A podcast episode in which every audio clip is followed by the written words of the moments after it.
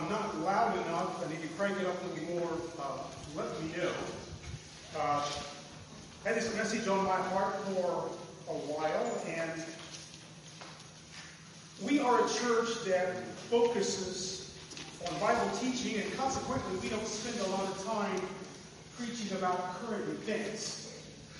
Um, lately, however, we, we're experiencing some things that either threaten or at least question the role of church in society. And, and we, the church needs to address those things in light of Scripture.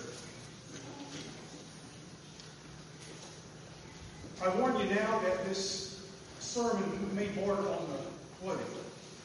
Uh, the news lately has been filled with uh, events related to the so-called social justice movement. I forgot I was supposed to send the kids out. Uh, we are having children's worship today.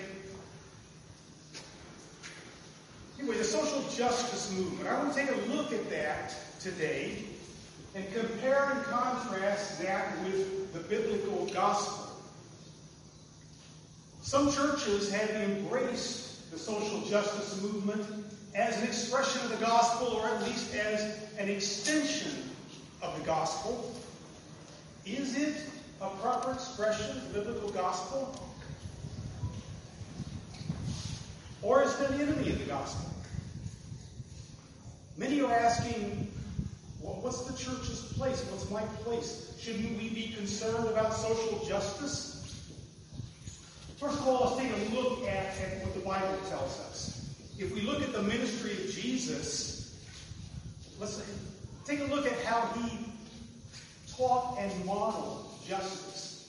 In his very first message in the synagogue at Nazareth, uh, he quoted from Isaiah the Spirit of the Lord is now upon me because He anointed me to preach the gospel to the poor.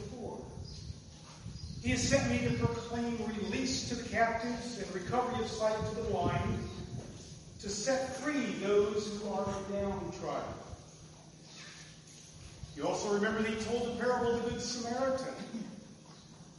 He also said, Love God, love your neighbor, do unto others as you would have them do unto you. That's biblical justice as at its simplest. It's a lifestyle, not a project complete. In Matthew 10, he said, Whoever gives a cup of cold water to a child because he's my disciple, truly will never lose his reward. Jesus modeled and taught.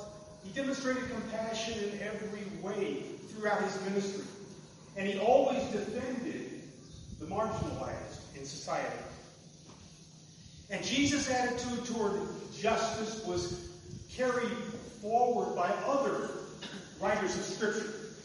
James tells us that pure and undefiled religion is to visit orphans and widows in their distress. Isaiah tells us to learn to do good, seek justice, defend the orphan, and plead for the widow. Proverbs 31 tells us to open our mouth for the dumb and for the rights of the unfortunate. Ezekiel told the Israelites, a righteous man doesn't oppress anyone. And of course, in Micah, he said, What has the Lord required of you but to do justly, to love mercy, and to walk humbly with your God? So it's clear that we are to recognize injustice and to practice justice in our personal lives. The Bible also makes it clear that we're to practice good works. Justice and good works, however, are never the central focus of the gospel. Never. When Ezekiel preached to the Israelites who were in captivity in Babylon, he said, Return to the Lord or you'll die in your sin. He didn't seem to be concerned about the fact that they were captives. He was concerned about eternal matters.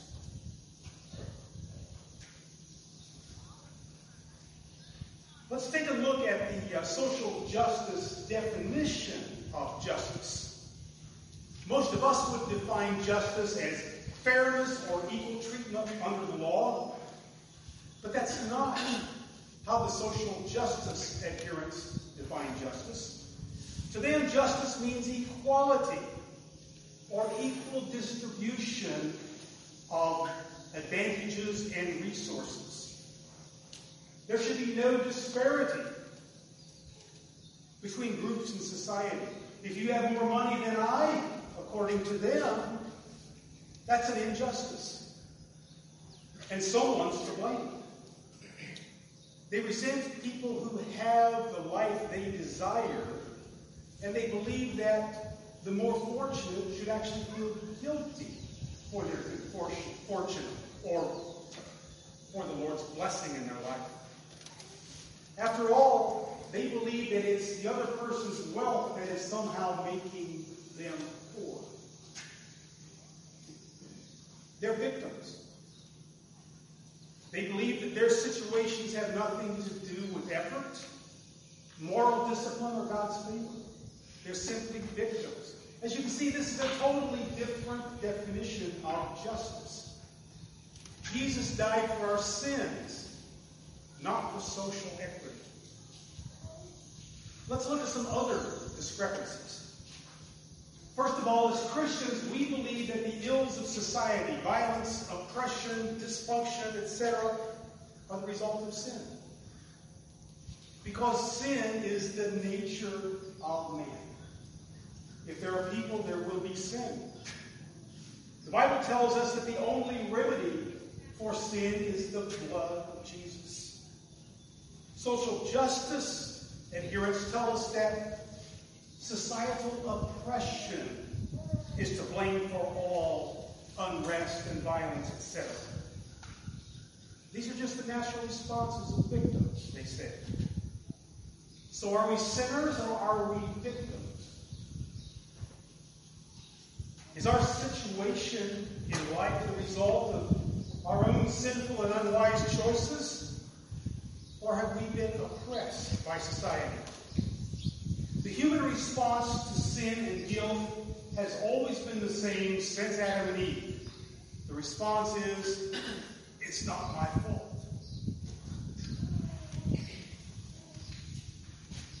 That excuse is at the root of social justice theory. The Bible, on the other hand, teaches that sin is always the cause of problems and that Jesus' blood is the only remedy for that sin. If we embrace the idea of victimhood, we're disregarding sin and individual responsibility. If there's no sin, there's no remedy other than human wisdom. And that's no remedy at all. Paul warned us in Galatians not to follow after anyone who's preaching a different gospel than we presented to you. The social justice gospel is definitely a different gospel. social justice ideology is at its core Marxist, although they prefer uh, more socially acceptable titles. Uh, Marxists always focus on oppressed groups. It's never about the individual. Today's favorites are identity groups based on poverty, gender, uh, race, or sexual orientation.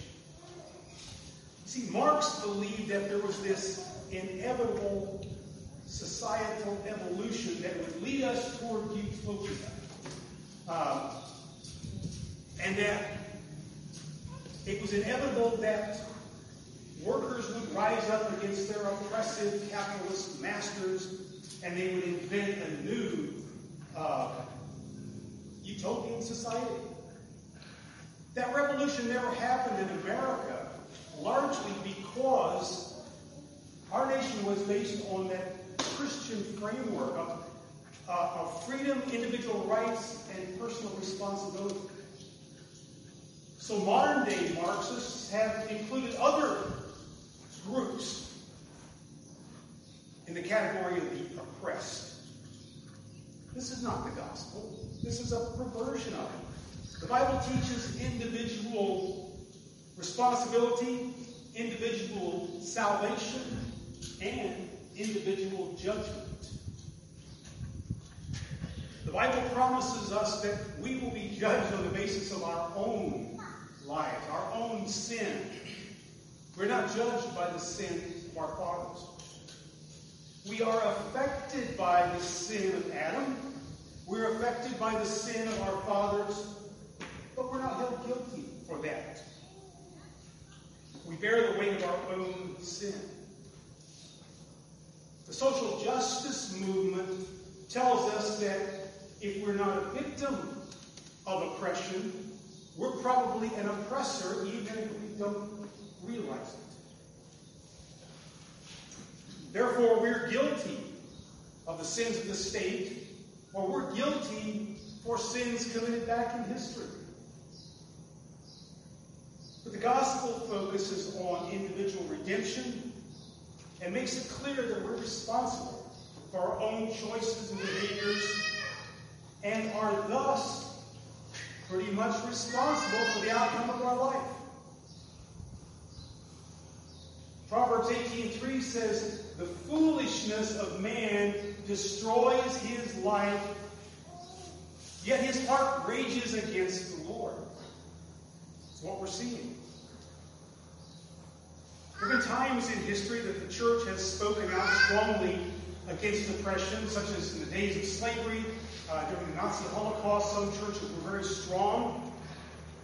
There's also true oppression going on in our world today that the church needs to speak out about, such as sex trafficking, exploitation of children, abortion, Christian persecution, and Islamic jihad.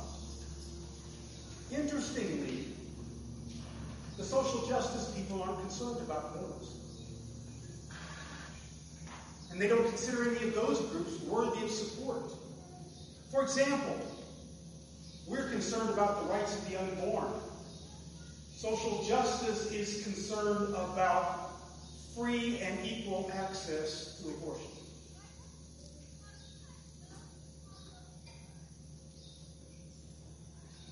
The murdered babies are inconsequential to them. It's clear that they in the church have a totally different view regarding the nature of oppression and victimhood. Traditional societal norms such as Judeo-Christian uh, values and the United States Constitution stand in the way of that Marxist societal evolution. Thus, their, ide- their ideology is clearly an enemy of the biblical gospel. And since our nation was founded on Christian principles, our nation and the American life have also become their targets. As Christians, we know that as lives are redeemed by the gospel, we will influence society. Uh, Jesus talked about being salt and light to the world. Social justice warriors believe just the opposite. They believe that society must be transformed and then human nature will magically change. All utopian dreams throughout history have been destroyed by the reality of sinful human nature. It's the thing they can never quite grasp. We know that sinful human nature can only change through a spiritual rebirth, but the foundation of Marxism is atheism. So a spiritual rebirth is not an option. Social justice never acknowledges God, except to occasionally question if there is a God, why would he allow all this uh, oppression to exist? Recently, one of the uh, major news anchors announced to the nation that we don't need help from above. We have the power within us. That's a little scary. The social justice prophets always deified human wisdom. That's the best they had to offer. The gospel, however, tells us that the human heart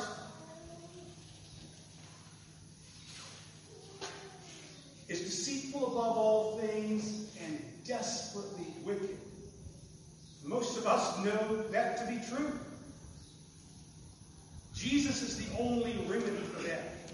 Churches and individuals who accept or embrace social justice theology are embracing atheistic ideology. How can that exist in the Church of Jesus Christ?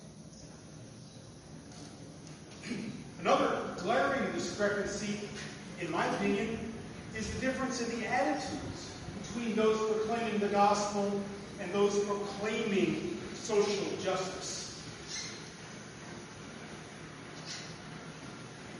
Have you noticed the ungodly rage on exhibit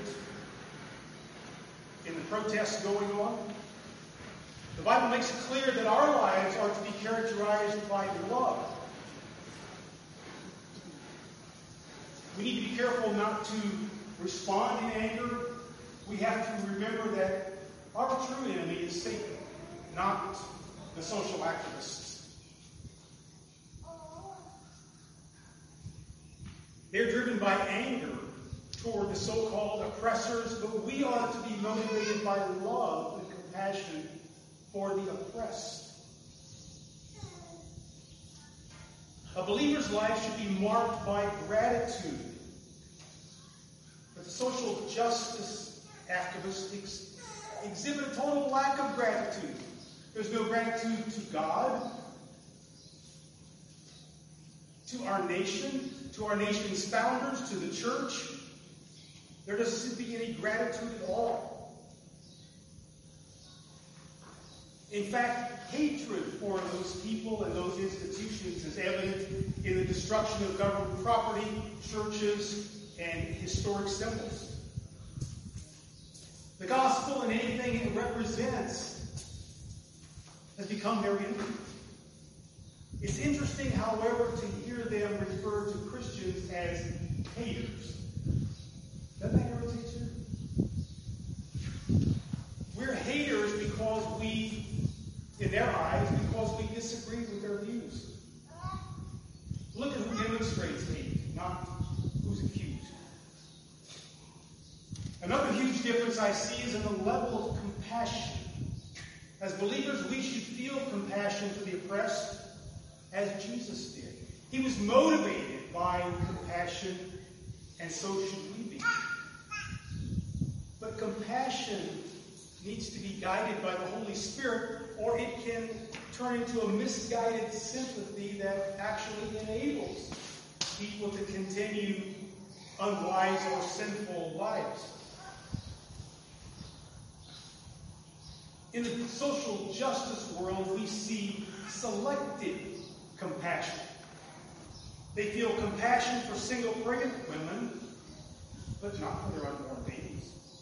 They feel compassion for victims of racism or bigotry, but never any compassion for uh, policemen who are trying their best to restore order. They're compassionate towards Muslims, but never toward Jews, and rarely toward Christians. Our works of compassion need to be consistent and must not be uninformed or impulsive. We need to depend on God's guidance in those areas. Christians look to the Bible for wisdom, for inspiration, and for understanding of the, the things of life. Social justice crowd looks for wisdom and inspiration from Marx and Lenin and Mao and their current favorite, Saul Alinsky. In the preface of his book, Rules for Radical, which has been, become a guidebook for some, he pays tribute to Lucifer, the very first radical. That shouldn't be a surprise to us because James tells us in chapter 4 that the wisdom that does not come from above is earthly, natural, and demonic. He contrasts that wisdom with the wisdom from above, which he describes as pure, peaceable, gentle, reasonable, full of mercy and good fruits, unwavering, and without hypocrisy.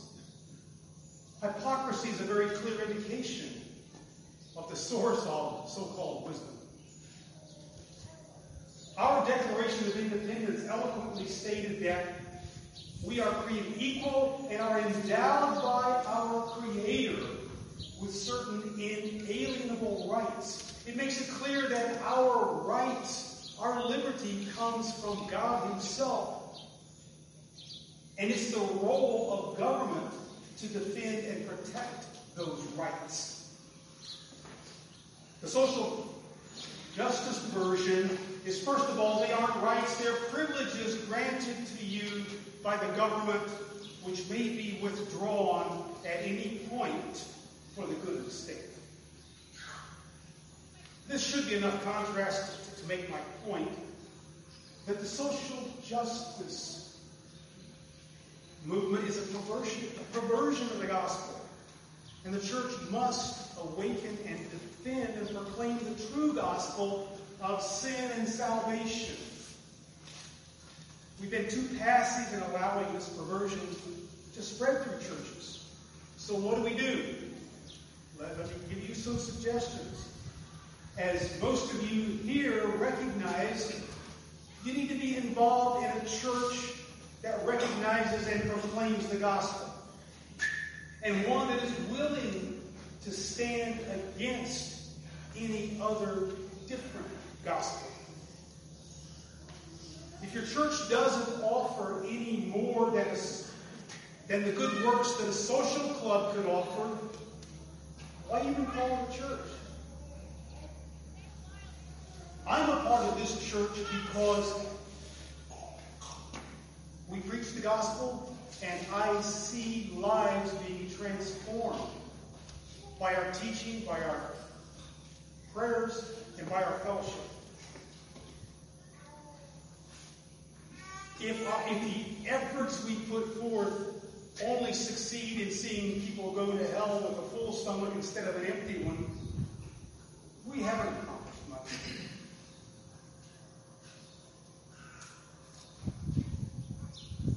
We are to be disciples. That has to remain our central focus. We need to be in prayer. Everyone can be a prayer warrior. It just takes willingness.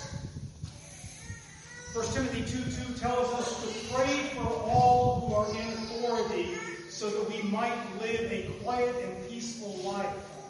Isn't that what we need at this time? Prayer is not our plan if all else fails. Prayer is our first and most powerful tool. And I would encourage you to get personally engaged in the battle in some way that remains faithful to the gospel. There's a lot of nastiness in politics, but we need to be informed and willing to defend our beliefs. We can't relinquish the entire political arena to the unbelievers. We have some territory to reclaim. Don't be afraid to take a stand or to become involved. We desperately need the Christian perspective represented in the political world. Be careful about joining organizations that strive to minister to the oppressed. If you're part of an organization, you are representing and furthering their aims and their ideology. And a lot of Christians are blindly pulled into things that are ungodly just because it sounds good on the surface. Find out what the organization believes and supports. The Bible tells us we are not to be unequally yoked with unbelievers. we have nothing of eternal consequence in common with them. If you see examples of injustice, reach out personally to people who are suffering. Remember, we look at Jesus' ministry, he ministered to individuals most of the time.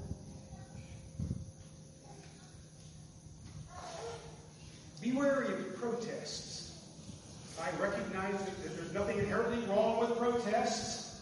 Uh, and some Christian protests have accomplished some good. But protests are hard to control, and they can turn ugly or dangerous very quickly.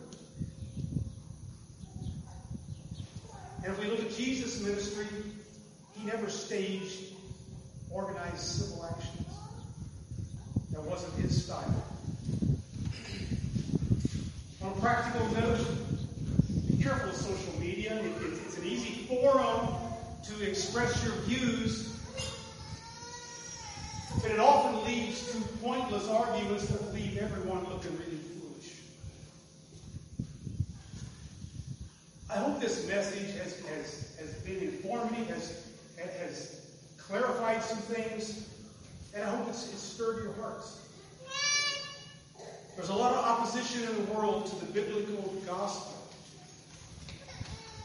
The church can't afford to cruise along fat, dumb, and happy, uh, accepting anything that looks good or sounds good. Please seek the Lord about what He'd have you do. Pray also for our church that we will remain true and consistent and effective in proclaiming the true gospel in our community. Let's pray. Dear Lord, give us wisdom and discernment so that we aren't led astray by a different gospel.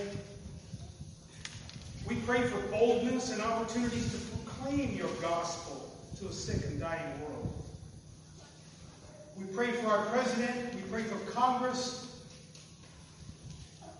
and all the leaders of our nation. We ask that you would grant them godly understanding so that they can lead us and lead our nation in a way that honors you. We seek your continued blessing on our church as we strive to reach our community for you. We thank you.